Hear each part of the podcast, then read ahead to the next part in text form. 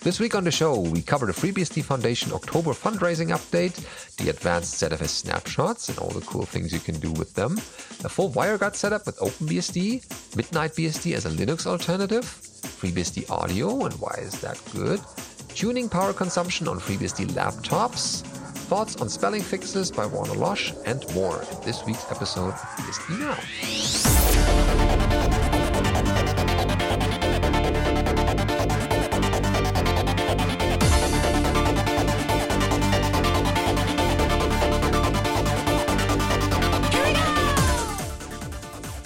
BSD Now, episode 429 Advanced ZFS Snapshots, recorded on the 3rd of November 2021. This episode of BSD Now is brought to you by Tarsnap. Go to tarsnap.com slash BSD Now for the online backup for the truly paranoid.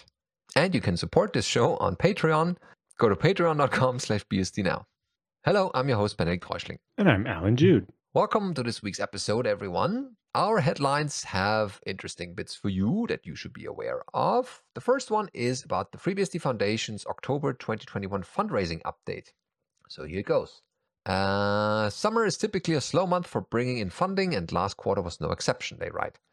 I did, or it did, however, allow us some time to reflect on the work we are doing to improve FreeBSD and support the community and prepare for our fall fundraising campaign. We kicked off that campaign at the end of September. So far, the responses I'm hearing, that's probably from Deb Goodkin, I'm fairly sure, uh, FreeBSD Foundation Executive Director. Uh, so she's hearing are extremely positive, the feedback, and they are hopeful that they will reach their fundraising goal this year. As of this writing, they've raised 180,000 towards their 1,250,000 goal for 2021. Why do we need so much money? Well, last year we decided to make more significant software contributions to FreeBSD. In order to do that, we had to grow our team. We developed a techno- technology roadmap that you can uh, find separately, linked from there. From input we were receiving from individual and commercial users as well as market trends. Based on that roadmap, we identified positions we need to fill. And this year, we hired three full time software developers one full-time ARM kernel developer, and one project manager. Uh, we're also funding Wi-Fi work full-time and some other projects to help with FreeBSD on the desktop. We're doing this to help attract new users and contributors to the project. Our growth wasn't just in our technology team, but in our advocacy team too. We hired a marketing coordinator and technical writer to provide more educational and informational content. Throughout the fall of 2021 newsletter and the advocacy section of the upcoming FreeBSD project 2021 quarter 3 status report, you'll see all the work we did to promote FreeBSD, as well as provide community engagement, education opportunities, and informative content to help pave the path to get started with FreeBSD. Very nice. With these additional resources, we've been able to step in more often to implement and improve major features in FreeBSD, review patches and bug reports, implement bug fixes, and support security efforts. This helps keep FreeBSD the innovative, secure, and reliable operating system you rely on. It also shows you that you provide more documentation to assist new and seasoned FreeBSD contributors to get the information they need. And if you want to get more specific information on what your support allowed us to do, check out the upcoming project's quarter three status report with a bit more details in there. Within the report, you'll find individual reports from staff members like Mark, who has been working on improving security, Ed, who has developed our technology roadmap and worked on updating OpenSSH, Kostik, who worked on fixing long-standing compatibility issues with AMD 64 UEFI boot, Andy, who is adding support for new ARM architectures and KO, KO, I think. Yeah, sorry, I can't get the name right. Um, who is improving the desktop experience, Anne, who is advocating for FreeBSD, and others. So, in addition, you'll find reports from outside funded projects like improved Wi Fi from Björn, uh, WireGuard updates by John, RAID-Z expansion by Matt, and all added LLDB support by Moritz Systems. Uh, then you focus a bit more on specific areas of the fundraising campaign, what your money will uh, help fund. Operating system improvements, for example, like providing staff to immediately respond to urgent problems and implement new features. Then there's security, providing engineering resources there to bolster the capacity and responsiveness of the security team. Quality assurance to improve the uh, increasing testing coverage, continuous integration, and automated testing with a full time software engineer. New user experience, improving the process and documentation for getting new people involved with FreeBSD as well as training, supporting more FreeBSD training for undergraduates, graduates, and postgraduates. This is uh, one of the areas where we try to get more people involved. Face to face opportunities, yes, we try to make this happen in still COVID uh, years, but uh, facilitating collaboration among members of the community and building connections throughout the industry to support a healthy and growing ecosystem. Uh, she's closing with I know we say it's a lot, but we truly can't do it without you. So please consider making a donation to help the FreeBSD Foundation continue and increase the support for FreeBSD. Yeah, very worthwhile effort. Also, check out the other foundations. They are also probably running uh, the end of year fundraising campaigns. So consider donating to those as well. Next up, we have uh, another nice article, um, in my opinion, from Klara Systems about the advanced ZFS snapshots. Yeah, so this one takes a deeper dive into OpenZFS's really powerful snapshotting feature. Uh, it talks a bit about how to use holds. Uh, so you can place a hold on a snapshot with basically a lockout tag uh, that can prevent that snapshot from being destroyed by accident or by automation. Um, you know, I have automation set up that takes snapshots of data sets every 15 minutes and then only keeps the ones that are for uh, uneven hours uh, after four hours and and grandfathering on down and down to keep fewer and fewer snapshots.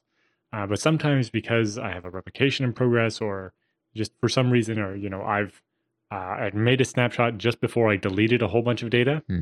I can put a hold on that snapshot so the automation won't get rid of that snapshot for me until I release the hold.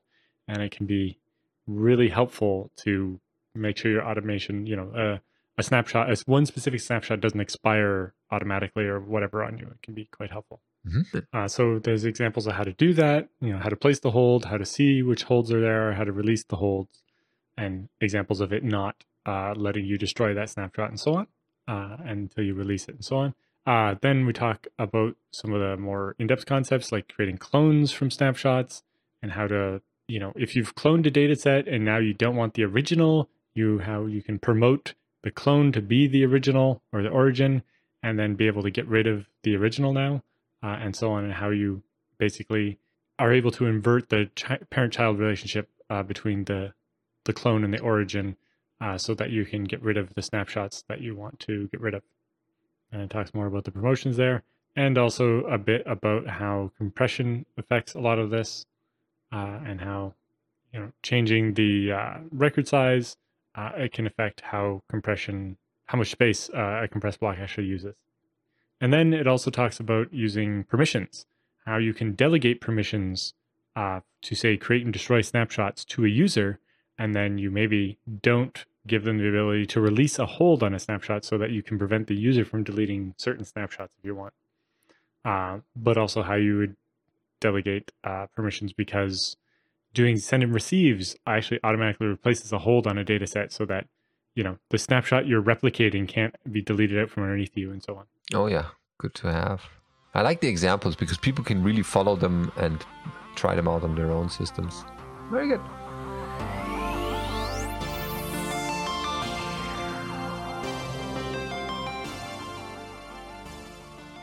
And then we have in our news roundup this week the full WireGuard setup with OpenBSD by Solène on dataswamp.org, I think it is. Yeah. Uh, introduction. We want all our network traffic to go through a WireGuard VPN tunnel automatically. Both WireGuard client and server are running OpenBSD. How to do that? Uh, while she thought it was simple at first, it soon became clear that the default part of the problem was not easy to solve. Fortunately, there are solutions. And this guide should work from OpenBSD 6.9. So she links uh, three pages, the pfconf man page about NAT, WireGuard interfaces man page, and the ifconfig man page as well as, or in there, the WireGuard section. Okay, so the setup. Uh, for this setup, she assumes we have a server running OpenBSD with a public IP address, 1234 for example, and an OpenBSD computer with internet connectivity, as one does. Uh, because we want to use the WireGuard tunnel as the default route, we can't define a default route through WireGuard as this, uh, that would prevent our interface to reach the WireGuard endpoint to make the tunnel working. We could play with the routing table by deleting the default route found on the interface, create a new route to reach the WireGuard server, and then create a default route through WireGuard. But the whole process is fragile and there is no right place to trigger a script doing this. Instead, we can assign the network interface used to access the internet to the rdomain 1, configure WireGuard to reach its remote peer through rdomain 1, and create a default route through WireGuard on the rdomain 0. She has a little uh, ASCII art uh, depiction of the network so you can make uh, heads and tails where which IP address is and what connections there are. Uh, quick explanation about rdomain. They are different routing tables. Default is rdomain 0, but we can create new routing tables and run commands using a specific routing table with route dash capital T, 1, exec, ping, and then some website to make a ping through the rdomain 1. Oh, yeah, okay. Then the configuration uh, in order, create the WireGuard interface on your computer to get its public key then create the WireGuard interface on the server to get its public key. Third, configure the PF to enable the NAT and enable IP forwarding. Fourth, con- uh, reconfigure computer's WireGuard tunnel using the server's public key. Fifth, time to test the tunnel. And six, make it default route. Seven, optional, celebrate. Uh, our WireGuard server will accept connections to address 1234 on UDP port 4433 and uses the network specific mask for the VPN, the server IP on WireGuard. Ah, yes, that's tying into the diagram she posted earlier. And this will be our future default route. Then she talks about changes to be made on the computer. So a couple of uh, very straightforward setups, setting up OpenSSL to create a private key, and so on. And then on the server part, you set up the WireGuard section, also creating a key there and uh, then the firewall bits are making a change to your pfconf uh, to add a pass out quick on egress from WireGuard 0, colon network to any nat-to egress. Reload the pfconf and uh, she has a note there. If you block all incoming traffic by default, you need to open UDP port 4433. You will also need to either skip the firewall on WG0 or configure PF to open what you need. This is beyond the scope of this guide. And uh, yeah, or on your own network. You, you need to make your own adjustments. IP forwarding, we need to enable IP forwarding because we will pass packets from an interface to another. This is done with uh, the uh, net inet IP forwarding equals one sysctl as a root. To make that persistence, add that to your sysctl conf and you don't have to do it each time. Okay, so now the server should be ready on your computer, the client. She has also the instructions how to add the or create the default route. And then there's a section on handling the DNS because uh, you may use a name server in resolv.conf that was provided by your local network. It's not reachable anymore. She highly recommends to use unwind in every case anyway, to have a local resolver or modify the resolv conf to use a public one. Unwind can be enabled with rcctl enable unwind and also starting this way. Uh, then from OpenBSD 7.0, you should have resolvd running by default. That will rewrite the resolv conf if unwind is started. Otherwise, you need to write uh, name server 127.0.0.1 in resolv conf. The section about bypass VPN. If you need for some reason to run a program and not route its traffic through the VPN, that's also possible. following command will run Firefox using the routing table 1. So that's route dash capital T 1 and then exec Firefox. Uh, WireGuard behind a NAT. If you are behind a NAT network, you may need to use the keep alive option on your WireGuard tunnel to keep it working. You just add the WG PKA20 to enable keep alive packet every second in the etc hostname.wg0. And she provides an example for that as well. And concludes with WireGuard is easy to deploy, but making it a default network interface adds more complexity. This is usually simple for protocols like OpenVPN because the OpenVPN daemon can automatically do the magic to rewrite the routes and it doesn't do it very well and won't prevent non-VPN access until the VPN is connected. Well, great. Even more uh, people will probably now be secure following this how-to. Then next, uh, we have Midnight BSD on a Linux alternative or as a Linux alternative. Yeah, so this is over at makeuseof.com. Uh, it's basically a review. And they say uh, the BSD community is making notable progress in bringing new OSs to the table. Check out Midnight BSD, a suitable alternative to just a, a, plain Linux desktop. While desktop Linux has a dedicated following, most people think of BSD family as better for servers, if they think of BSD at all. Uh, Midnight BSD is a spin of FreeBSD attempting to create a BSD system uh, for a desktop. So Midnight BSD is an operating system based on FreeBSD with modifications that make it suitable as an out-of-the-box desktop. It was founded by Lucas Holt and named in memory of his cat, a black Turkish, uh, Turkish Angora named Midnight. As many cat owners have discovered to their delight or consternation, Midnight has a habit of uh, hitting on Holt's or sitting on Holt's computer at midnight constantly, uh, or yeah, constantly shut down uh, one of them or the other. Anyway, the FreeBSD project has developed a reliable server operating system, but often usability and performance on the desktop were overlooked. Uh, scheduling, allocation of resources, security settings, and the other defaults were just not tuned for a desktop. Uh, so, looking at Midnight BSD, it's an XFCE desktop. Uh, previously had used Window Maker and GNUstep, uh, which provided a more macOS like feeling. But it has its own package manager called Mports. Uh, that's discussed in more detail below. And it comes with DoAS uh, as a privilege manager.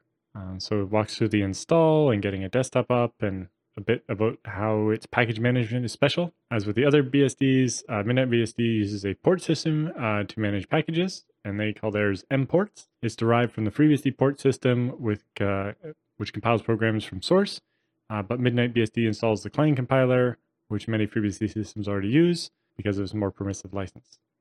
And it talks about how mports work. And then it also talks about GhostBSD, which is a slightly different version that can also run. Uh, and then it talks about, you know, is Midnight BSD for you? So it says it attempts to be user-friendly BSD operating system, uh, and it talks about uh, installation and how that's uh, text-based, what their experience was trying it out.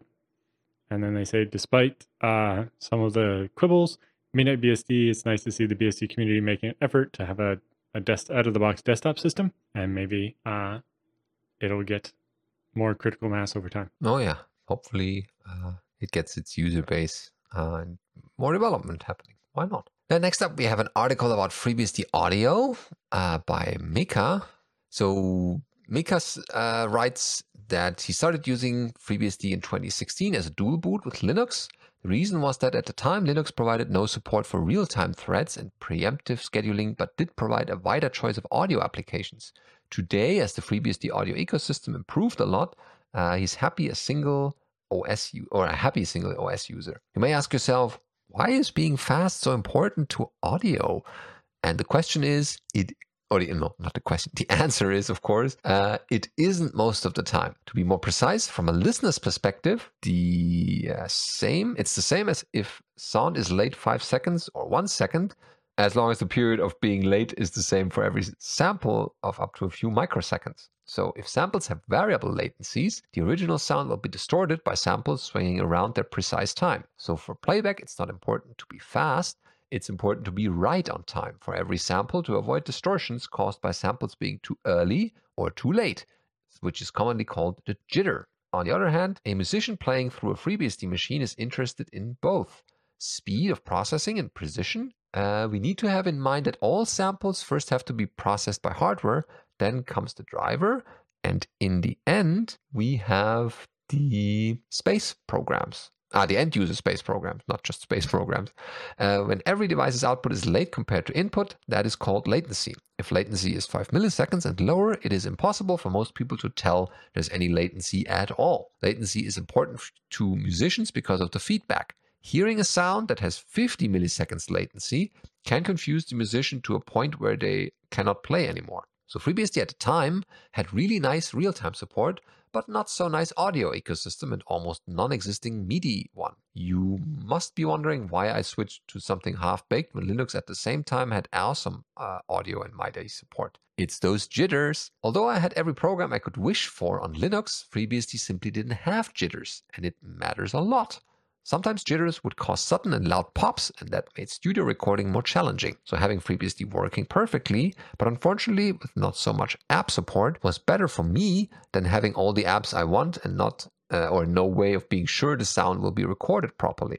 So today we have a different situation thanks to Hans Petter Selasky, who wrote cuse, Virtual underscore OSS, the USB stack, and uh, SNDU audio, and Yuri, who ported around 1,500 applications to FreeBSD. That's a lot, uh, among which is a huge number of audio MIDI apps. To be honest, Virtual OSS existed in 2016, but it wasn't as versatile and stable as today. The reason why anyone would want Virtual OSS is to make audio routing easy by having a virtual sound card which knows how to route the signal, while user space applications are unaware of it and they just use FreeBSD's sound API. There are numerous other features in Virtual OSS that they uh, wait i'm skipping a line here. Ah here.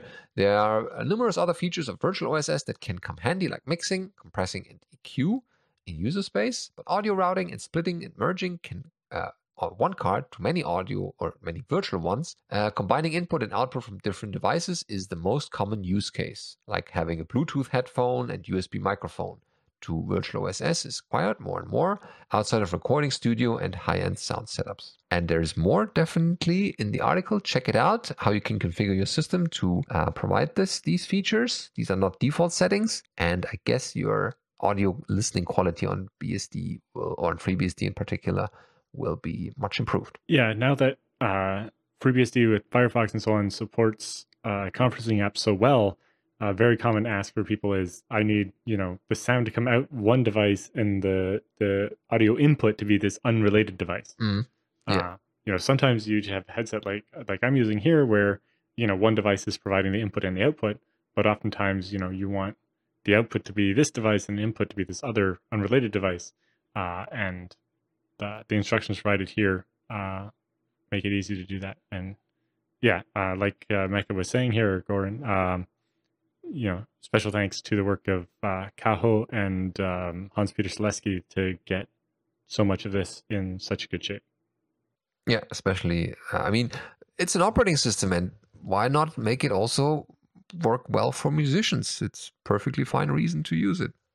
And uh, related to last week, uh, we covered a, a, post about trying to get more battery life out of OpenBSD, and today we have one for FreeBSD. So tuning power consumption on FreeBSD with Intel Speed Shift, uh, which applies to 6th gen and later uh, Intel CPUs.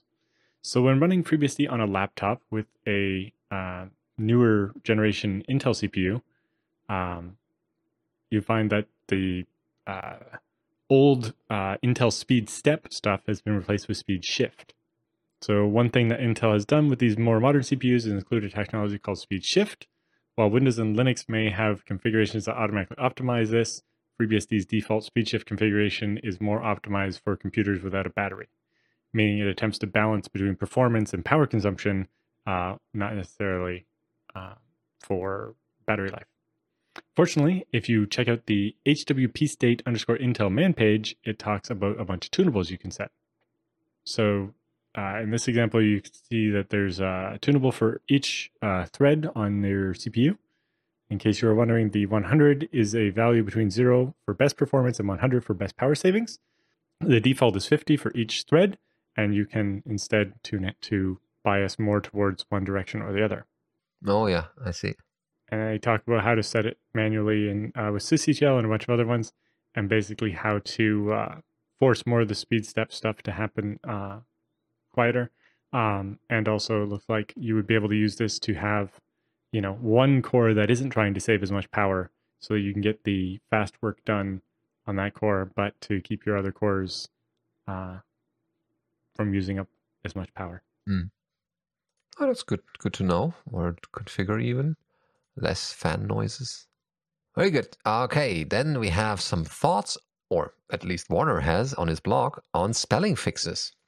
So Warner's random hacking blog contains always interesting portions, and this time it's about uh, well spelling fixes. And he writes, "I've been looking at a number of FreeBSD pull requests lately.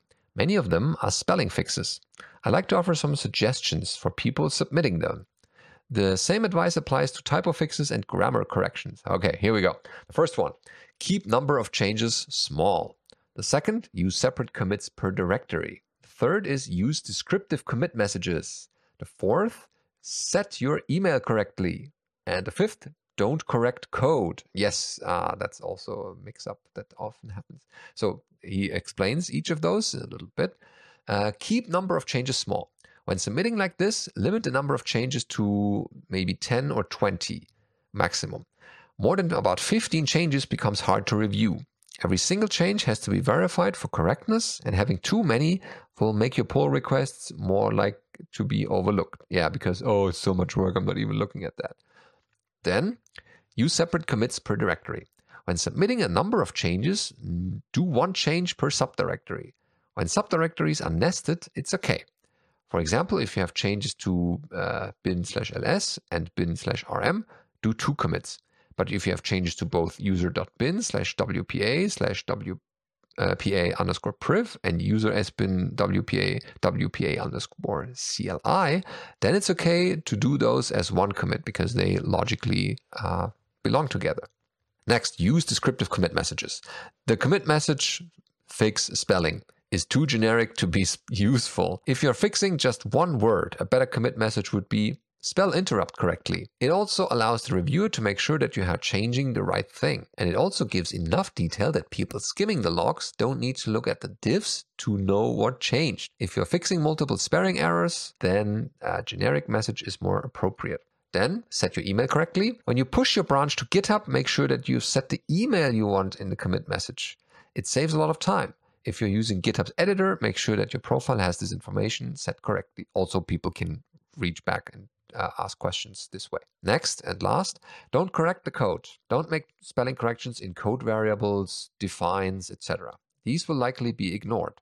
The risk from a comment or an error message being corrected is tiny, while code changes could be attempts to subtly change the system or introduce security impacting issues through a supply chain attack. It's better to work with someone in the community to get these corrected than to correct them via a pull request. And sometimes, you know, they're part of an API or something that just isn't allowed to change without breaking third party code that uses this FreeBSD code. Yeah, yeah. So these are general good uh, advice. I wonder if we should put this in the official um, developers uh, guide and the um, what's it called, contributors guide, some somehow. Or maybe uh, specifically the README that shows up in the root of the repository on GitHub. Yes, that's also a good place because that's where people uh, go and, and see it directly. This week's episode of BSD Now is brought to you by Tarsnap. Head over to tarsnap.com slash bsdnow to start doing proper secure backups.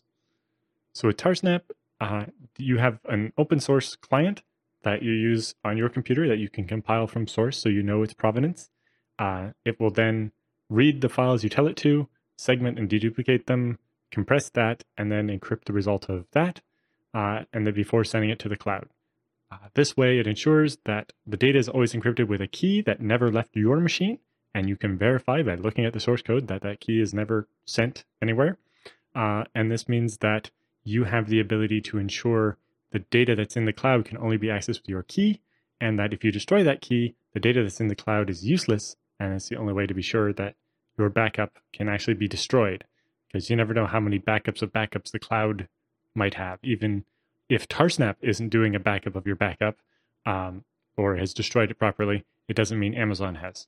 So encrypting your backup with a key you control is the only way to make sure you you have control over your data. Anyway, uh, you head over, you can check it out. It's pay as you go, so you just put money in your account and use it till you run out, so you can never get a surprise bill.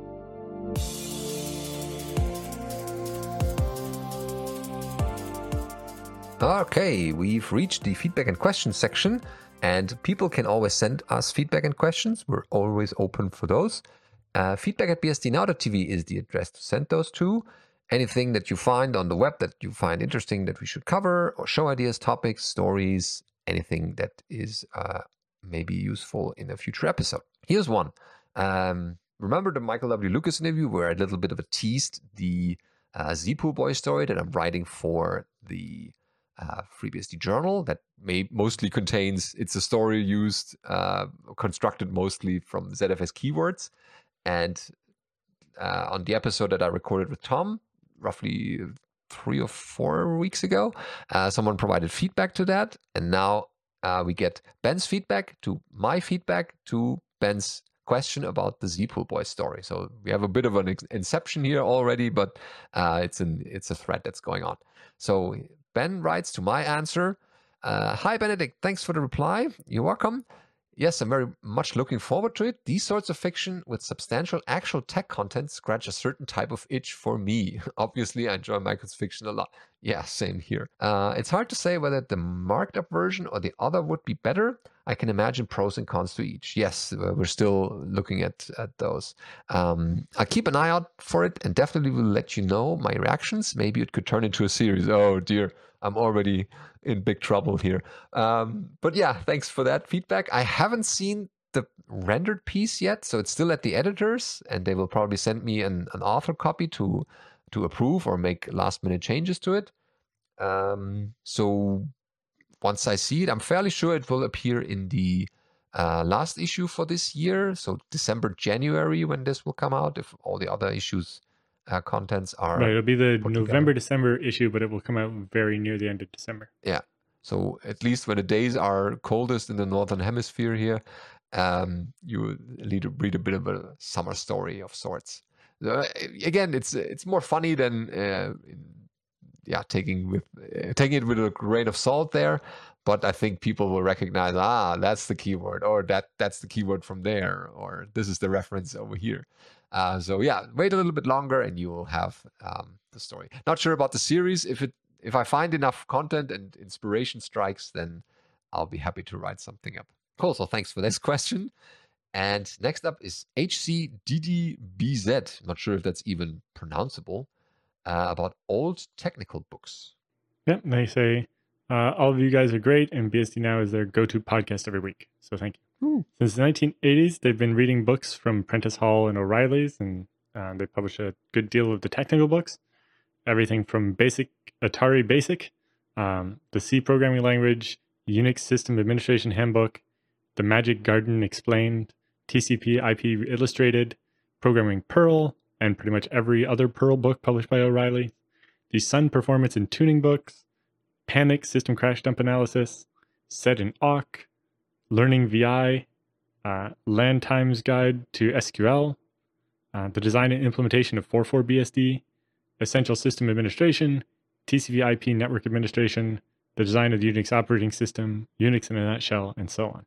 Hmm, that's quite a library hmm and quite the knowledge in your head now after reading all those. And many of those still are valid of sorts in like the, the, the groundwork that they explain. And yeah, uh, reading is also a thing that probably probably never gets old. It's as much technology we get. It's uh, reading of its own. It's its own value. I find at least. Okay, so thanks for this feedback. And then we have Jason with a jails question. Here comes Jason.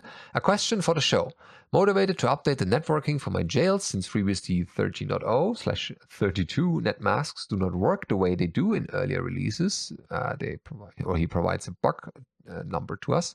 If the old way of doing it was rc.conf, oh, uh, if if con or ifconfig cc0 equals inet the IP address slash 27, uh, and then ifconfig cc0 alias 0 inet another address slash 32 and then in jail.conf you do the ip4 address on uh yeah Yeah, so Ah, this uh, isn't mm, actually a change in FreeBSD 13. It's a change in the way they're doing their jails. yeah Uh, so in before, what they were doing was uh, they'd have their network set up, and they'd, they'd have a slash 27 on their first IP address, and then a slash 32 on the second IP address, and then a regular non VNet jail would borrow that IP address from the host, and that would work fine because it had access to the routing table, uh, which would default route out via the slash 27. Uh, which you know, when you have a slash 32, you, it can't find the default gateway. Uh, so then, you when they switched to using VNet jails, they're creating a bridge and adding that e pair into it. And so inside the jail, when they have one uh, dot one forty one slash thirty two, then it has no route to reach the default gateway, which I'm guessing is one thirty nine or something. So they had to use the same slash twenty seven. Uh, so yeah, it's mostly if you have multiple IP addresses in the same subnet. FreeBSD used to require that the additional addresses were slash 32s. It doesn't require that anymore. They can all be slash 27 or whatever the correct subnet mask is. But back in FreeBSD 4 and 5 and so on, uh, you could only have one address per subnet that was the had the real subnet mask, and the rest had be slash 32. But once you create a VNet, that's a separate network stack. And so if your only address is a slash 32, it had no way to find the default gateway. So that's why that's happening. Uh, it's not actually a change between 12 and 13. It's a change between uh, a VNet jail where you're having a completely separate network stack and a plain jail where you're sharing the host network stack. Oh, yeah. hmm That's why. Um, for the first instance there, if you don't want to manually add the 141 IP to your rc.conf, if in your jail.conf you put cc0 pipe 129.174.1 IP address slash 32, uh, the jail will bind it as an alias to that interface when the jail starts and unbind it when the jail stops, uh, which can be convenient uh, and also can help avoid the confusion of if SSHD is running on both the host and the jail, and then you stop the jail, someone tries to SSH to the jail, it's down, and so it falls through and connects to the host, and then you get the SSH key warning. Versus if you actually unbind the IP, then they'll just get, you know, the jail's not running, so the IP is not reachable. Mm. But yeah, that's not actually a behavior change in FreeBSD. That's uh, just that networking works differently when you use VNet. Yeah, that's the particularities of those. Uh, but good to know this, and uh, hopefully that gets you networking in your jails. Cool, very nice. Um, that is. Do we have something left? Ah, we should mention that we are doing our uh, usual end of year. It's not usual, but we try to make this uh, a fun episode. The end of the year, uh, we're trying to do our audience interviewing us, our uh, team behind BSD Now. And so uh, you can send questions that you want us to answer to feedback at bsdnow.tv, like host interviews or something as the subject so that we can distinguish it. And when we yeah, have and we're actually enough, planning to have everybody. So that would be Yeah. uh, JT and TJ and me and Benedict, uh, and with all of us together and answering your questions to us, uh, we can you know play off each other or whatever. Um, and it should be fun. You know, we don't know what you want to know about us, so send us emails telling us what questions you would like us to answer. yeah, and if you have enough of those, then it's a full episode. Yeah, because I think the last time we interviewed Tom on BSD Now was 2017 or something. Yeah. Uh, and it was me and Tom outside in the rain at FOSDEM. it's been a Uh, while that since was- then, yeah. that was the day I met Tom. That was the first time I'd met Tom. Uh, he wasn't even a FreeBSD committer yet. He was just working on cool TCP/IP stuff for FreeBSD. Uh, and so I dragged him outside and stuck a Zoom in his face and and, uh, Talk to him and asked him a bunch of questions. uh, and since then, Tom and I've uh, got to know each other better. Yeah, and I mean, we've come a long way and uh, things have changed here and there. So maybe we're working on interesting new things, new projects, uh, new plans, maybe. So that's probably what we can answer there. I mean, you can always ask us, yes, what's your shoe size or what did you have for breakfast? Anything you like. We we reserve the right to remove questions that are inappropriate, uh, but I'm fairly sure people want to have a genuine We've never interest. gotten any of those so far. You don't? But I'm encouraging people to do that. But yeah. so we will be surprised and uh, hopefully we'll find a nice episode to put this in. Thank you for this week's uh, listen. And uh, again, we should mention uh, one more time our Patreon, patreon.com slash BSD now. If you want to support the show, we have various levels there. And if you are interested in this kind of thing, like having no ads on this episode or any others, then you can uh, chip in. Yeah. So right now, the perk we have for uh, five dollars and above is that you get an RSS feed of the episodes with the ads edited out. But we are also interested in your ideas for what other perks might be interesting. Yeah, because it's the show still is for you and it will be free for everyone. It's just uh, for people who want to have some extra involvement or some extra things around the show. Um, if people are interested in many of these and a lot of people join that, then why not make those, right? So it's you, the audience, that we're doing this for.